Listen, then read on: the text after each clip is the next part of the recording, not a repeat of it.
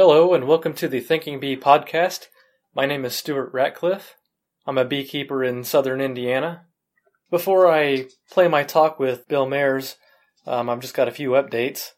I originally created a Facebook group page for the podcast where people had to ask me to join the group, then they would be able to post to the page. My original thought is that it would be easier for people to see each other's posts and, and talk with each other. And it does work well for that, but I think there's a lot of people out there that just aren't really interested in, in joining groups like that. So I decided to create a regular Facebook page where people just like it and then are able to get my updates that way. So I think I'll be able to reach um, a lot more people by having a page like that. And also, with a regular Facebook page, I can create a custom tab called Podcasts, and then actually embed all my episodes from SoundCloud on there, and then people can either play the podcast through my Facebook page or they can download it. And if they download it like that, where it's embedded on a page, uh, then people don't actually have to have a SoundCloud account in order for it to download. Whereas right now, if you go to my Thinking Bee podcast SoundCloud page, then when you try to click download, it It opens up a page for people to create a new account and then have to download that way. I do plan on building a regular website, and that would make things uh, much easier for, for everybody and, and everything. So, but um, I think a Facebook page like this is a good idea too. So I'm still going to keep my group page, but I'm going to make it a an exclusive invite-only group page for people who either donate or become a patron on Patreon. And those people will be able to ask questions for the Q and A and suggest questions to ask my guests and kind of help me plan the direction of where the podcast should go and what all I should add to it or do with it. And so I may or may not have the Patreon page up by the time I put this podcast out, but um, I do have the new Thinking Bee podcast Facebook page up, and it's at facebook.com slash Thinking Bee podcast, and I'll add a link to that in the info. And so be sure to check that out and like it and, and share it if you can. And without further ado, I give you Bill Mares. He's been beekeeping for around forty years in Vermont, and has been a past president of both the Vermont Beekeepers Association and the Eastern Apiculture Society. He's written a book on beekeeping called Bees Besieged, and he's traveled to many countries around around the world and has observed beekeeping in those places, and has done a lot of work in Central and South America in helping coffee growers supplement their income with beekeeping, and so we talk about some of that. So, here's my talk with Bill Mares. Hi, Bill. It's Stuart. Yeah, how are you? Hey, I'm good. How are you doing? Great, great. Okay, so how can I help you? Yeah, well, I um, I guess I started a, a podcast uh, at the beginning of last month, and so, you know, I, you sounded like a really interesting uh, person in regards to beekeeping to talk to, and I think um, a lot of people would really enjoy some of hearing some of your experiences, so... Um, you know, I thought maybe we could go over a few of those things. Okay. And um, so, yeah, I'm not even going to really begin to list everything that you've done, but maybe try to go over, you know, a few things in regards to beekeeping. Um, first, I was trying to remember, you you, ha- you were um, the uh, Vermont Beekeepers Association president for a couple years or a few years. Yeah, yeah, I, um, I... been a member, I don't know, for twenty years or so, and uh, you know, uh, you know, organizations, small organizations, uh, uh, you you have you need to put in your time, and uh, so I got asked to be, uh, you know, on the board, and then I became president, and then while I was president, I uh, went on to the board of the Eastern Apicultural Society, and then I, um, then I became, well, I became president every year. The Eastern E A S does a, a conference in a different Eastern state, and so that was the year that I, I was president of E A S when we hosted it here in Vermont. So those have been my two kind of formal beekeeping uh, was the uh, the V B A one. I'm I'm trying to remember. I I went up to one of the V B A me- uh, meetings a couple years ago when I worked with uh, Mike Palmer, and, and I couldn't remember if someone uh, if you were, I guess if your term was over, I, I can't remember who was president at the time. I think maybe either Chaz Mraz was stepping up yeah, or it was stepping down. Chaz or um, or Kim Greenwood. Okay, yeah, maybe I was. I think yeah, I think someone was kind of um, uh, you know honoring some of the um, experiences that you, you, you had been doing. I think that was Mike Willard, but um. Oh, Mike so, Willard. Yeah, um, that's right. I was I was the first. They gave the, you know, the first Beekeeper of the Year award, and that was, uh, yeah, Mike went on and on and on about yeah. that. But yeah. I'm really not a very, I mean, I'm an okay beekeeper, but, but I, I'm not, uh, I don't want that on my gravestone, uh, as, uh, um, I mean, a lot better beekeepers out there, but I, I have loved it, and I've done it for forty-five years, and, and, uh, so, um, yeah, it's one of those hobbies that's stuck. Yeah, yeah. Well, I think taking the um, initiative to, to help other beekeepers, I think that's a good quality to have too. And it seems like that's that's something that you have. So um, I think that's a good good thing to uh, acknowledge in people. Um, well, it, it, it actually, um, I mean, it is.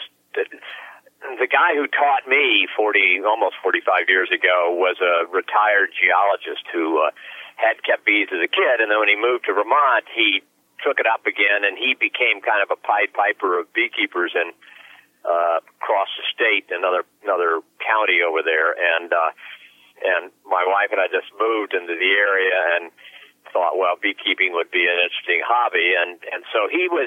He was my mentor for the first two years, and he was just a terrific guy. And he would drop everything he was doing, get in his car, and drive over to somebody's house and show him this and show him that, tell him what to buy, and and um, uh, and I swore that if I ever got to be his age, I would do the same thing. So that's really what I've been doing for the last ten or fifteen years. I teach uh, a class at one of the local night schools. Um, three times a year, and we do workshops through the summer, and, and um, you know, it helps. I was a school teacher for a while, so it's it's okay. easier to, to you know, to know how to teach and, and sense the audience and sense who who your students are than if you try to do this blind, and and um, so I, I think the two things have worked together, and it's been great fun to teach, uh, you know, I tell people I'm uh, dealing legal drugs by uh, turning them on to beekeeping.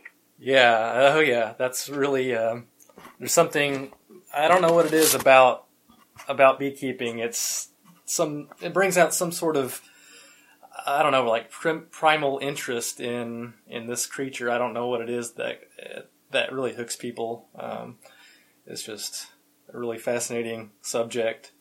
Um, well, I, I think that it, to me, that the thing that is that is is fun to teach is that you're, and I tell people, I said, you've got a chance to work with an, an, an animal, a, a creature that is neither domestic nor wild. It's right on the cusp, and and so you and and you are responsible for that creature's survival. I mean, with all the things that are going on, so. So you're going to work with this creature. It's not going to be, it's not like a domestic pet, but it's not like a wolf or a, you know, feral animal. And, uh, uh, and so it has both kind of, um, scientific science in it and art. And, um, uh, and you're never going to be perfect. You're never going to learn everything there is to know about bees. So it teaches you humility. Uh, and, um, and then they give you all these great creatures, uh, great, uh, products like honey and propolis and wax and stuff. And, uh, uh, it's not for everyone, but you, you get, uh, you, you get to work with this, this creature, um, and help it survive, uh, while you get to survive emotionally.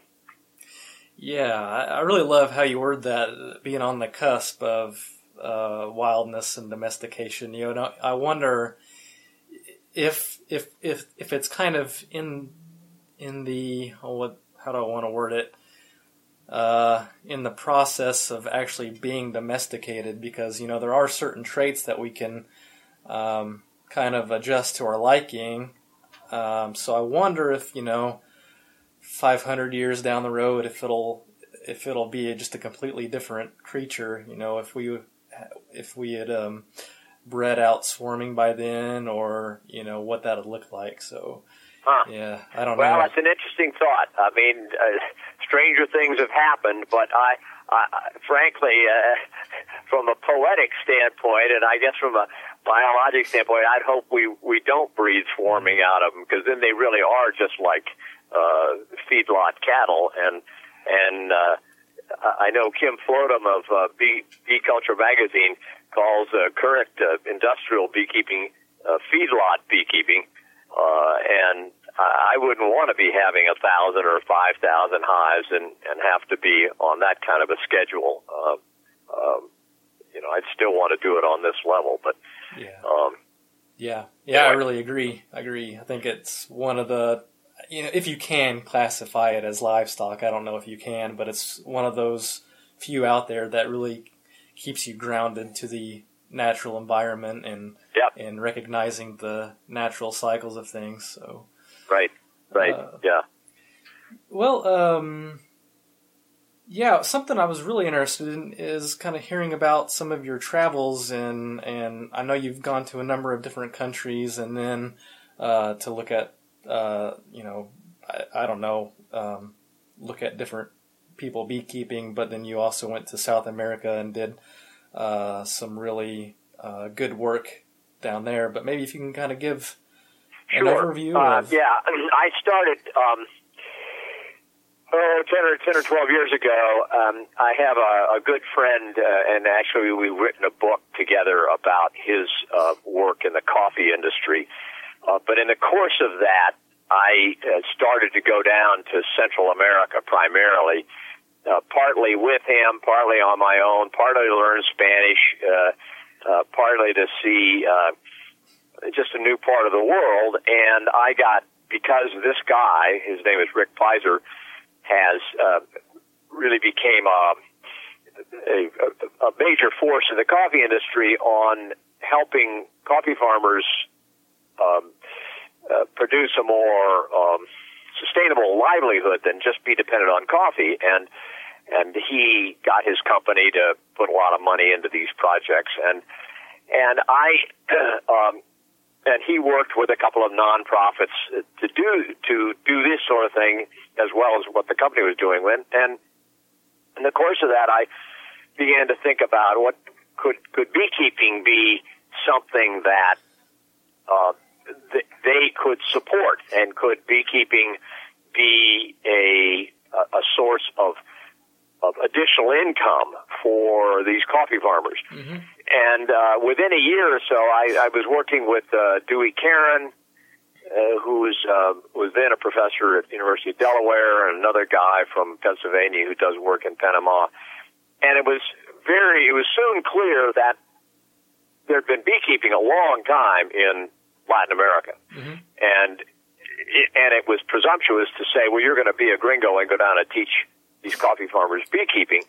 But uh, because beekeeping was already established, uh, what about doing some what we like to call lateral information arbitrage, and figure out ways for beekeepers to, or for the coffee farmers to learn beekeeping from their fellow citizens in Nicaragua or El Salvador or Guatemala or Mexico.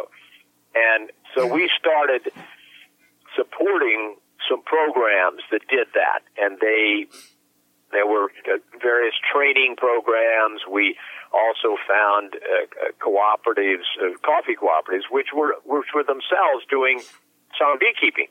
And indeed, we even found one co-op in Nicaragua where they had given up coffee in order to do bees, because unlike most places, they could produce honey from three different harvests. So they could, they could move the bees around to different floral sources and, uh, and just give up on the coffee, because they could make even more money out of just honey.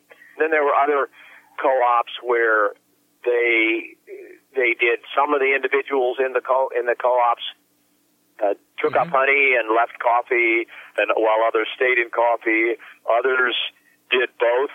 I have a favorite picture I've got of a woman, was the wife of a coffee farmer, and she's sitting on the veranda of their house in southern Mexico, and she's sewing his veil, and in the background is the patio where they're drying the coffee that he is, that they have produced. And mm. that family produced three hundred kilos of coffee, three hundred kilos of honey mm. in the course of the year. So they were doing both.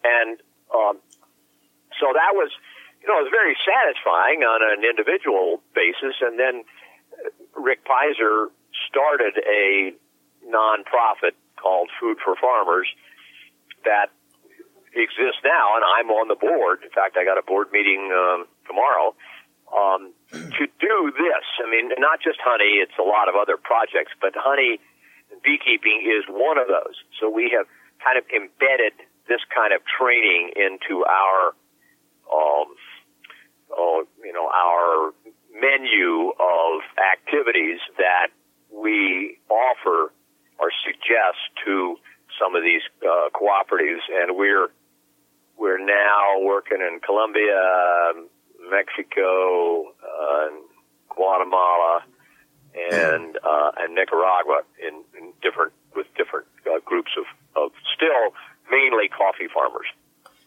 So are these um, villages or towns, uh, specific towns that you go to? Or well, it's not towns. Uh, the the co-ops are spread out oh, over okay. a, an area. It's not as if they're, the co-op is in...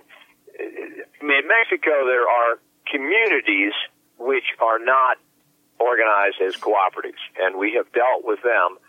But, but primarily, we've dealt with co-ops which are spread over... Uh, I don't know, fifteen or twenty square miles, and they're in, some people are living out in the countryside, and other people are living in, in little villages, but it is an area covered by a cooperative where one hundred, two hundred, three hundred farmers, farmer families, jointly uh, work together, and they all have different ways of deciding how they, they're not really a collective. It isn't like everything goes into one pot and then okay. they divide it up. I mean, they, if, if you, if one guy produces five hundred kilos of coffee and another guy produces three hundred kilos of coffee, they get in income a, an equivalent, I mean, a, the, uh, a, a payment that's congruent with the amount that they produce, but they have a, a joint share, a selling Um, uh, you know, they hire someone yeah. to do the quality control. They hire somebody to do the selling and so forth. But it is a, it, it's a long. I mean, cooperatives are a long tradition in Mexico, particularly. Oh, um, really? Uh, so, do you, does uh, the organization, this uh, Food for Farmers, uh, do they have a group of people or, or a person uh helping them down there all the time, or is it kind of um kind of go in and help people uh get started and then they kind of take it from there? Well, that's a good question. It's actually the reverse. It's it, what what we do is we we we don't have the boots on the ground to deliver service, I mean to deliver uh, money or that sort of thing. What we help people do is our our forte is helping people do their own analysis.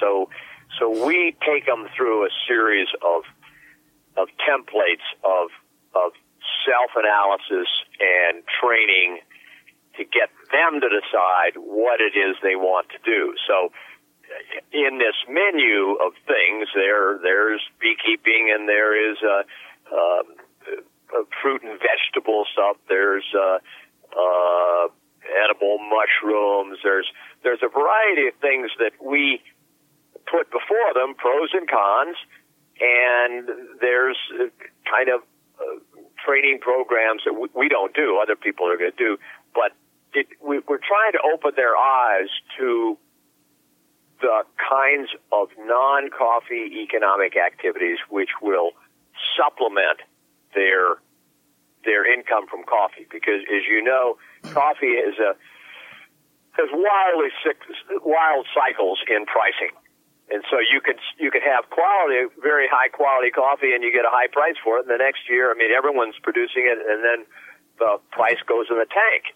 And so it, it's really hard to plan and then reinvest when you've got such, so, so many of these swings that are well known, and particularly in the coffee industry. So we're, we're trying to help them level out the valleys in a way of their both family and cooperative income, and to help them make the choices on how they do that.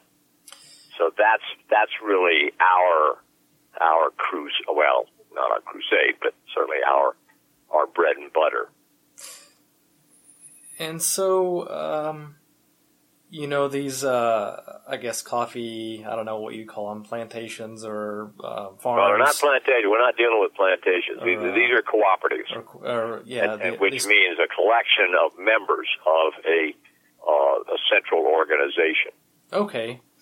Yeah. So, so are there any, um, I guess, uh, influences of, you know, really big agricultural guys kind of taking away some of the market in some areas, or is that, um, you know, well, fairly... that's another good question, and it varies from country to country. And, and, uh, so in Mexico, there are, um, a couple, no, it's more than that. I mean, say in, in the state of Yucatan, down, uh, where Chichen Itza, Mazatlan, not Mazatlan, but, uh, Mermerada, that is a, is probably the biggest honey producing part of Mexico, and I believe almost all of that is states. That's individuals who have uh hundreds or even thousands of colonies of honey, and they have employees. But in uh Chiapas and in Oaxaca, where we have done more work, uh more of that honey is produced on the cooperative basis. And as far as we know, the estate guys, they're not poaching on uh they're not coming in to take over the cooperative honey uh, production. Uh, it's not a, a competition that way. It's more, as I understand it, historically, it developed that way. Uh, now, in Nicaragua, it's a little more complicated because there are existing coffee cooperatives, and some of them are starting to do some honey, um, but they're Their honey is not uh, always of a of a good quality, hmm. and so they're not able to sell it at the highest price. And there are coyotes. I mean, there are people who, you know, the, you know what the term coyote means in, in this no. context. Can you explain that? It's uh, coyote. I mean, it's it's our spelling, but it's someone who comes in and and buys uh, for cash hmm. at a low price. at a lower price than they could get on the market. Mm-hmm. But if people need the money, uh, they they often, and it happens in the coffee industry as well as in honey. Uh, but there's then also another level of, you could call them coyotes, of people who would pay a little bit more than the fly the fly-by-night guys, um, but they're they're buying up this lower quality honey because then they can sell it as an industrial honey, not as a you know not as a table honey. And from what we can tell, they're they're a reasonable operation. I think they may even be German. Uh, hmm. So it's it it's a it's a mixed bag. Um, and um, uh, we we're not trying to fight at that political battle. We're not trying to say you've only got to be a co-op and you've got to be pure and you got to. Uh, we we're still back at this. At first base and saying, look, think through this, and are you, are you as a group, do you want to do this as a group? Do you want to let your individual members do this as a group? Because even in, in Nicaragua, we've, we've had cases where, uh, twenty people start, and after three years, there's only three or four are still doing it, but they're doing well, and they bought equipment from the other guys. Hmm. So it's, it's not, um, how shall I say, uh, kind of a, um, mm, uh, radical, uh, um, uh, I mean, we're certainly not trying, trying to tell them this is how you must do it. There's only one size fits all. Uh, right. Because there's a bell curve. I mean, if you look at the beekeepers, you know there's a bell curve in these guys. They all start at the same time, and two or three out of ten will be really good, and three or four of them will get out of it entirely. Well, the same thing's happened to them. Um, because you have to remember, all of these, and all of these bees are Africanized. Oh, yeah, so it's, yeah. It, it, they're not even as gentle as ours. And, and to ask somebody to come out of coffee, generations of coffee growing in the family, and take up beekeeping, they're, they're, you're asking them to, to suit up, have a double-sized smoker, and be prepared to get things that, that most of us would probably, uh, avoid. Yeah. But, yeah. but the bees are, the bees are a little bit healthier than the, you know, than our bees, and they're, they're more resistant to Varroa, and, and they produce a crop. Yeah. Yeah, I saw, um, you know, some of the pictures on one of your uh, talks, and um, yeah, they were u- using like the double-sized smokers, and then yeah. they even had uh, one of their donkeys suited up. And oh yeah, well that's actually a picture I got from uh, Brazil. Oh, okay. uh, I wish I could say that was mine, uh, but uh, but yeah, yeah.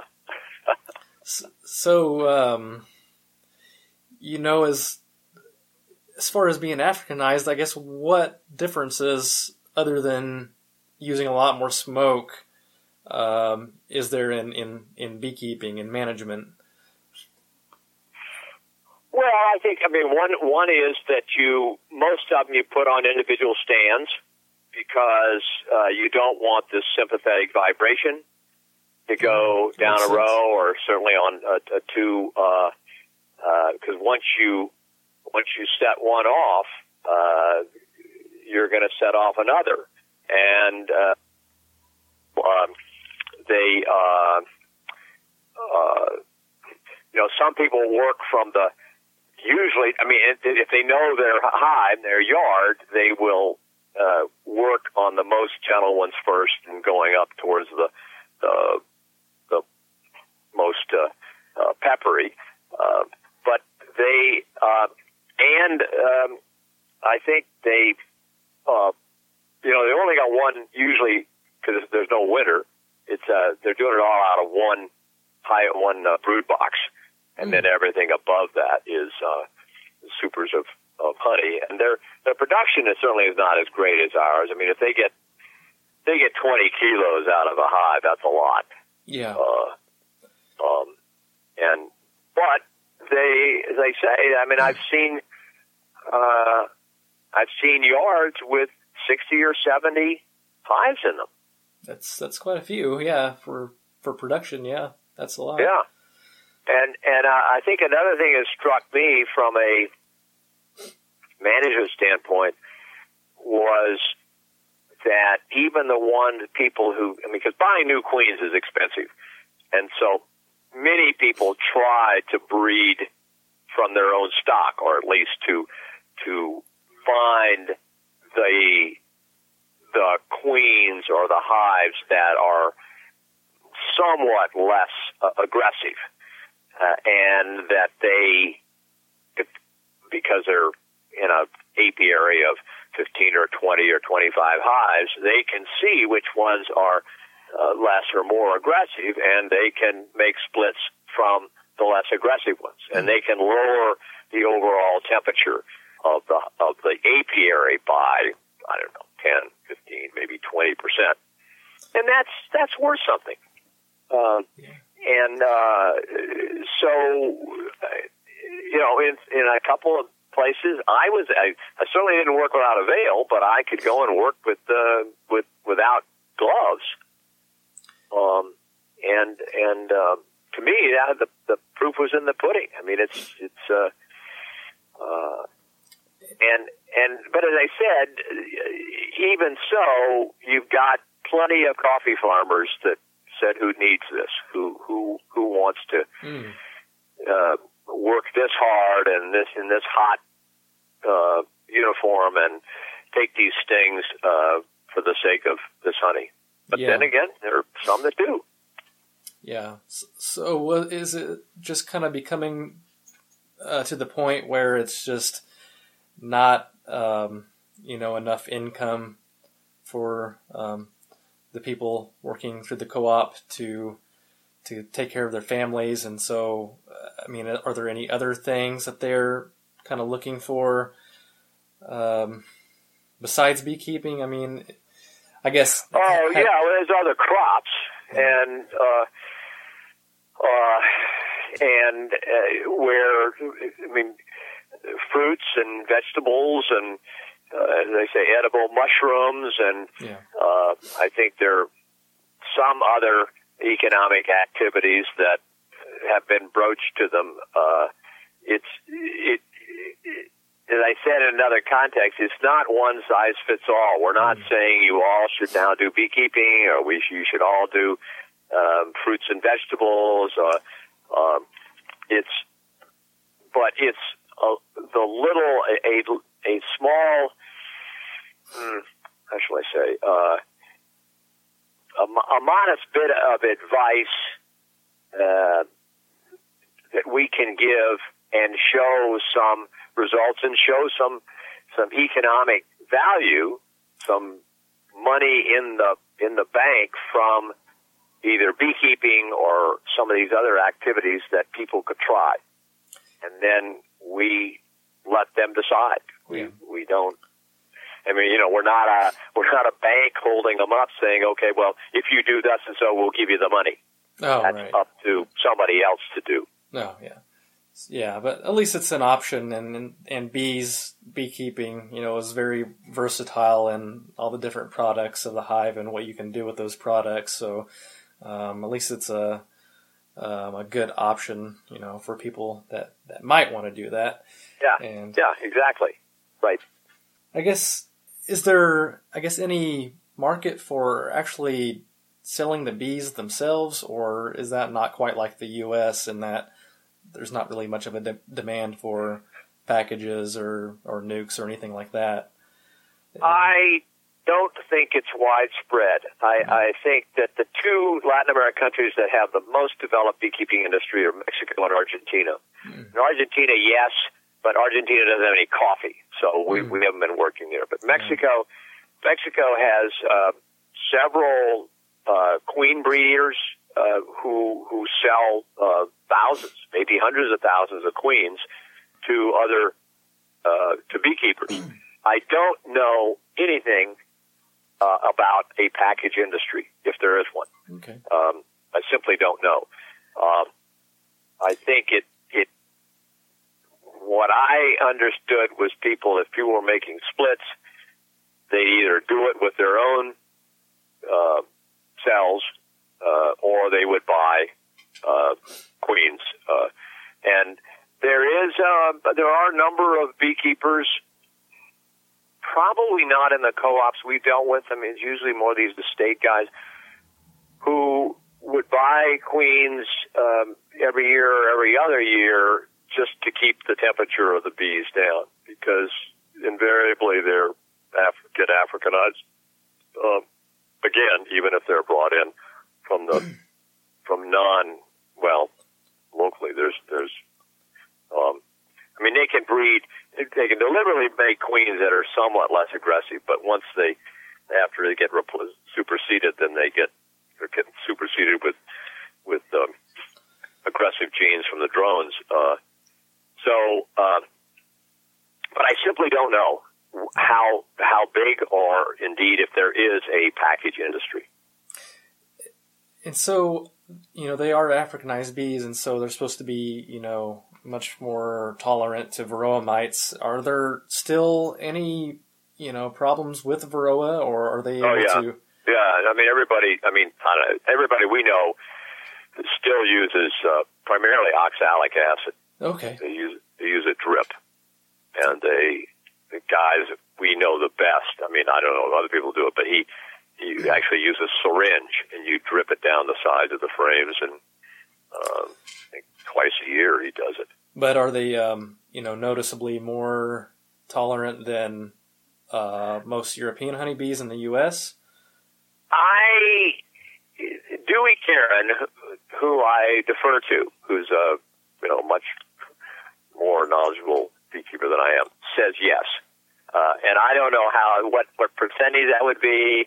I don't think it's, I don't think they're one hundred percent more resistant or maybe even fifty percent more resistant, but I think they are noticeably more resistant to the Varroa. Uh, and, but I think that's also partly due to their uh, more frequent swarming. Oh, yeah. Because right. then there's a broodless period and away they go. Mm-hmm. Uh, so, so it, it, I'm, I'll bet it's a combination of the two. Yeah, that makes sense. Uh, and then I also saw, um, I think, in one of the slides on... I, I watched your... Um, well, I don't think you uploaded it, but someone put a video up of, of you talking about uh, this kind of stuff. And so um, there was a slide about using bee venom. And is that is that a, a marketable thing then uh, in that area? Um, uh, well, I never heard of anybody doing apitherapy down there. Uh, there, uh, I, although I, I mean, I think it was probably part of traditional medicine, um, mm-hmm. in the, if not in the pre-Columbian times, at least in the last three or four hundred years. Um, uh, and but I, I don't, uh, I don't know that there is any. Um, Uh, if there's a technology anywhere, uh, and certainly in the countryside, for collecting bee venom. I know Charlie uh, Chaz Mraz here in Vermont collects it. He's got mm-hmm. quite an elaborate electrified uh, fence system for for doing this, but he's collecting very small amounts mm. um, and selling them into the pharmaceutical uh, industry. Um, I think that the uh, more, how shall I say, uh, more um, widespread than the use of venom is the use or raising of stingless bees and some of that uh, Melipona and mm. Trigona honey, which is almost as rare. I mean, in, in amounts, it's it's very small. I mean, it, and it sells for, I don't know, it's not twenty dollars, maybe, you know, probably fifty or sixty dollars a pound. Uh, but they don't, those bees don't produce that much honey, but they do have a, uh, there's a long folk tradition, uh, and you can buy that honey in, in health food stores here. I don't know whether it has its purported qualities. I mean, yeah.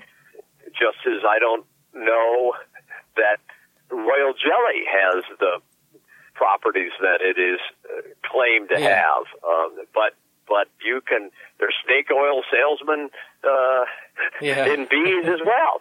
yeah, so so I don't know. I mean, I, I do believe in apitherapy um, under the right conditions, and I self-medicate with it, and uh, But I, I mean, people that do it properly, I think it it is as effective as as acupuncture is for some people, or maybe even the majority of people. But I, I don't think it works for everyone. Um, but I and uh, but I'm not really answering your question because I I don't I didn't hear of at least the people we deal with practicing uh, apitherapy uh, or doing anything with the resulting uh, serum. Yeah, yeah. Those those uh, stingless bee uh, nests. Those are just very very bizarre looking, and the the way they store their honey in those pots or tubes. It's just something oh, yeah. very. No, it looks like a chambered nautilus. It looks like a you know a seashell. It's a really it is interesting. Yeah. yeah. Um.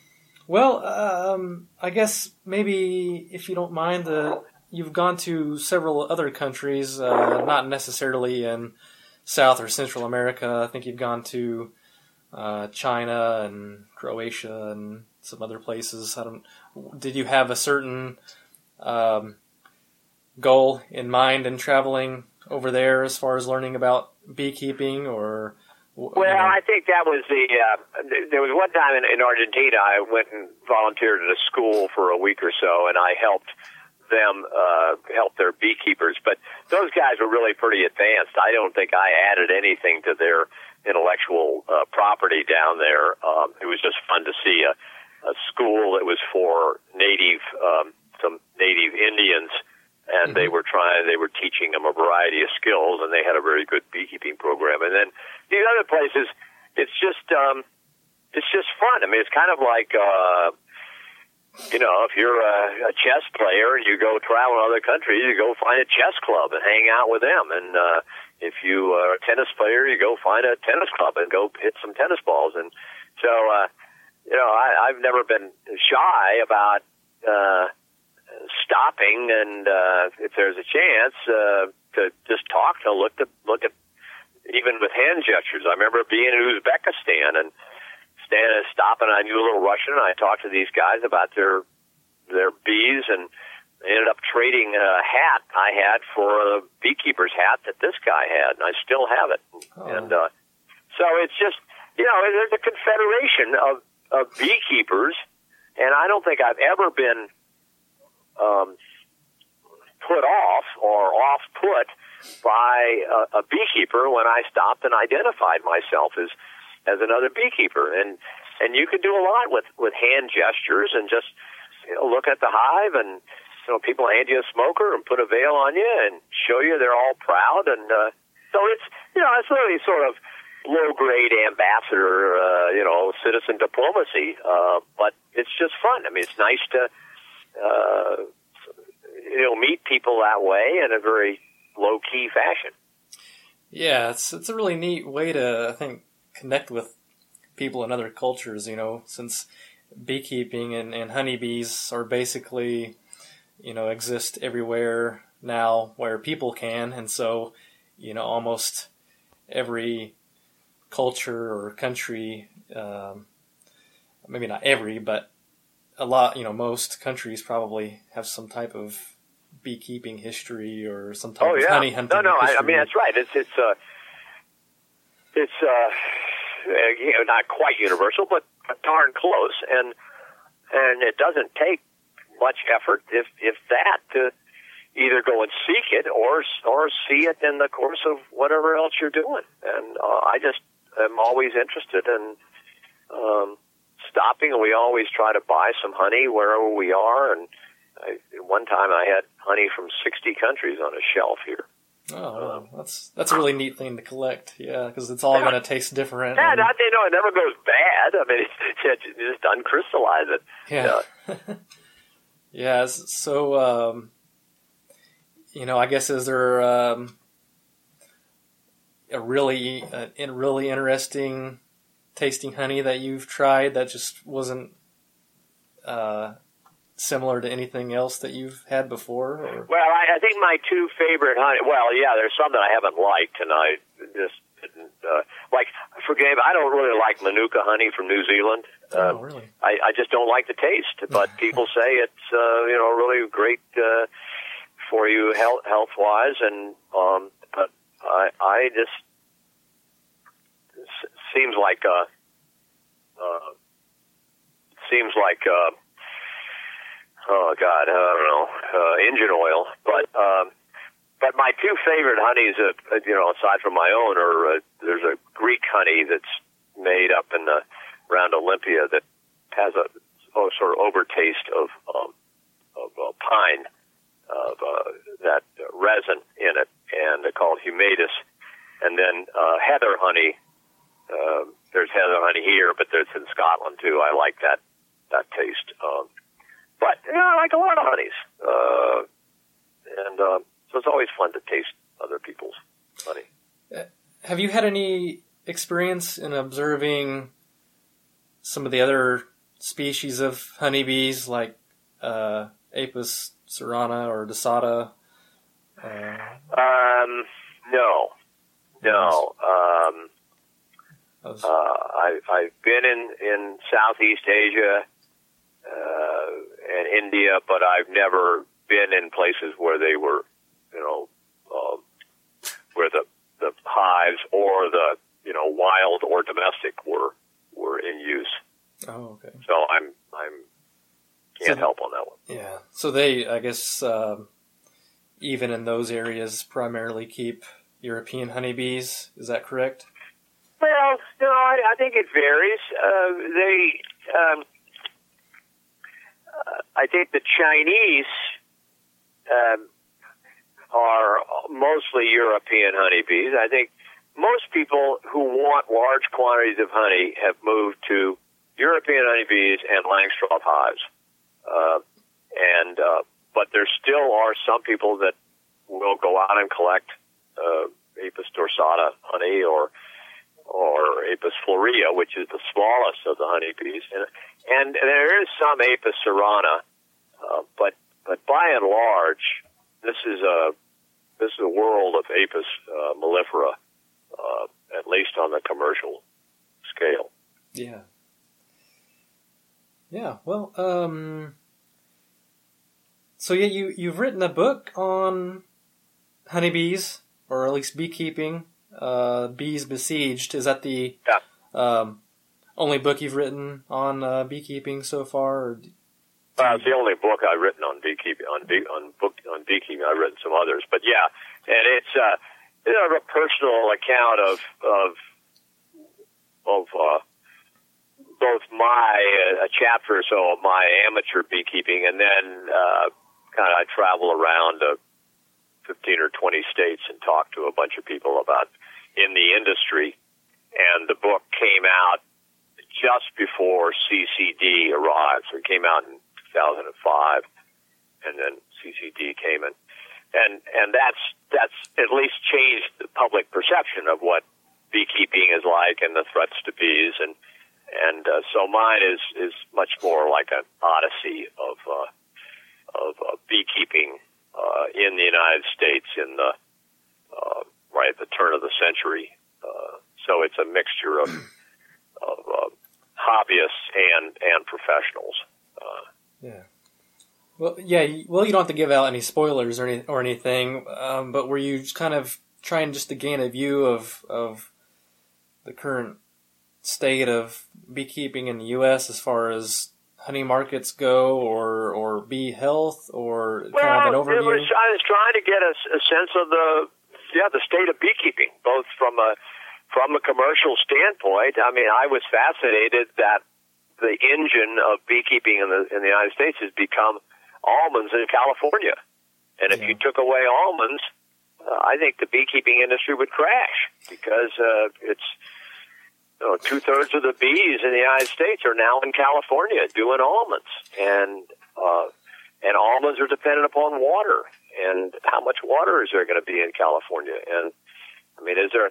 So will that market adjust? And uh, but but what are the results of having uh, the California is a flu clinic, and you got two-thirds of all the bees in the country and carried in there, and then dispersed back into the. And getting all that stress and all that artificial nutrition, and um, and I don't know that that's a model that's sustainable, uh, but that is what the industry has become, is one based upon long-distance pollination, not upon honey.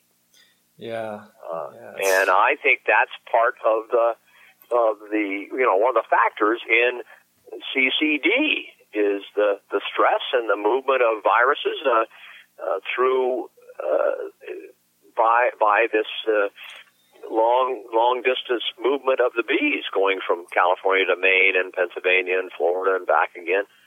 Um, but if you're a beekeeper uh, and you want to keep uh, paying for your your trucks and your hives and so forth, you gotta you've got this uh, uh, lion by the tail of uh, commercial demands, and, and uh, so they can't just, I mean, maybe they could, but they'll go out of business if they simply say, well, I'm not going to California anymore. I'm going to stay home and make honey.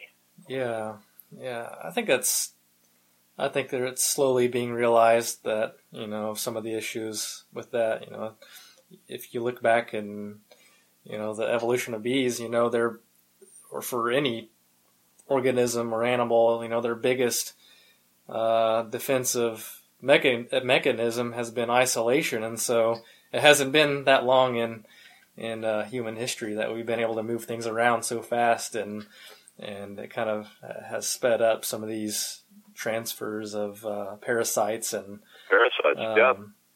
pests right. and diseases, and and uh, but yeah, I think I think it's yeah. slowly more and more, you know, evidence is coming out as to how important, you know, local adaptation is, and, and main, maintaining genetic diversity. And, and so I think we're starting to see a lot more people raising their own queens, and which, you know, there's still the movement of, uh, pollination bees going around, but, um, you know, people kind of becoming micro breeders and, and yeah. doing their own thing. Well, I, I hope it continues. I mean, I, I think you can do a lot worse than than uh, buying local queens. I mean, you don't want to just just do your own queens, because that gets to be inbreeding. But uh, if you've yeah. got a couple of suppliers in every, you know, fifty or one hundred square miles, um, and uh, uh, I think it would be terrific to to have that. I I, I mean, I'm fortunate we've got two good breeders I can buy from uh, here in Vermont, and uh, um, so um, yeah. So look, I've got about five more minutes. Okay. I don't know if um, no. if you've got any one burning question you no. want to ask, or if you've got all you need, or or oh, just maybe uh, maybe just uh, briefly go just like I guess you know what it's winter right now, of course, but you know what are you kind of doing with your own bees? Kind of where are you at with that? Um, Are you, well, I'm keeping my fingers crossed that yeah. they're okay. I mean, it's yeah. been a weird winter of uh, not very much snow and some, some warm spells that where the bees actually, some of them got out and flew. So I'm thinking in another couple weeks I'm going to have to go at least test the weight of the hives and uh, the ones that have that are alive, and then decide if I'm going to feed them. Um, I mean, I had enough food in them uh, in the, in October when I thought it'd be a normal winter, uh, but if they broke the cluster in some cases and started eating more, then then they're going to need some some food before I would normally feed them in March. Uh, but I I haven't gone into them. Uh, it's twenty, twenty-five, twenty-seven degrees right now, uh, and uh, but yeah. you know I I. try to get them set in the fall and hope that they'll get through the winter. I mean, they're sure right here. We, we're just not warm enough to go out and do something in the middle of the winter time and no, and no. Uh, repair damage. Well, well, great. This has been a really good talk. Uh, a lot of interesting stuff. So I'm glad I got the chance to talk to you, and and you you have a lot of different experiences, and so that's just. Um, really fascinating. Well, I've been very hear. lucky, and uh, I try not to get out over my skis in what I say, and uh, I hope I don't sound like too much of a fool. Uh, no, but I, think uh, this I appreciate is the, the chance to talk, and, uh, you know, if you have any more questions, give me another call back. Or okay. it, it, it is easier for me to answer these questions by phone than trying to answer them in email. Oh, yeah. um, so, um, so I'm happy okay. to have done this. Uh, Great, yeah. Well, thanks. Maybe I'll try to get a get a hold of you, um, you know, sometime again. So, um, but yeah, thanks again. Okay, well, you're more than welcome. Great to talk to you. So I hope you enjoyed the talk with Bill Mares. I'll put a link to his book and a link to a video of a good presentation he's done. And I just want to remind you of the new Thinking Bee podcast Facebook page. I'll put a link to that as well, and so make sure you like that. And until next time, thanks for listening.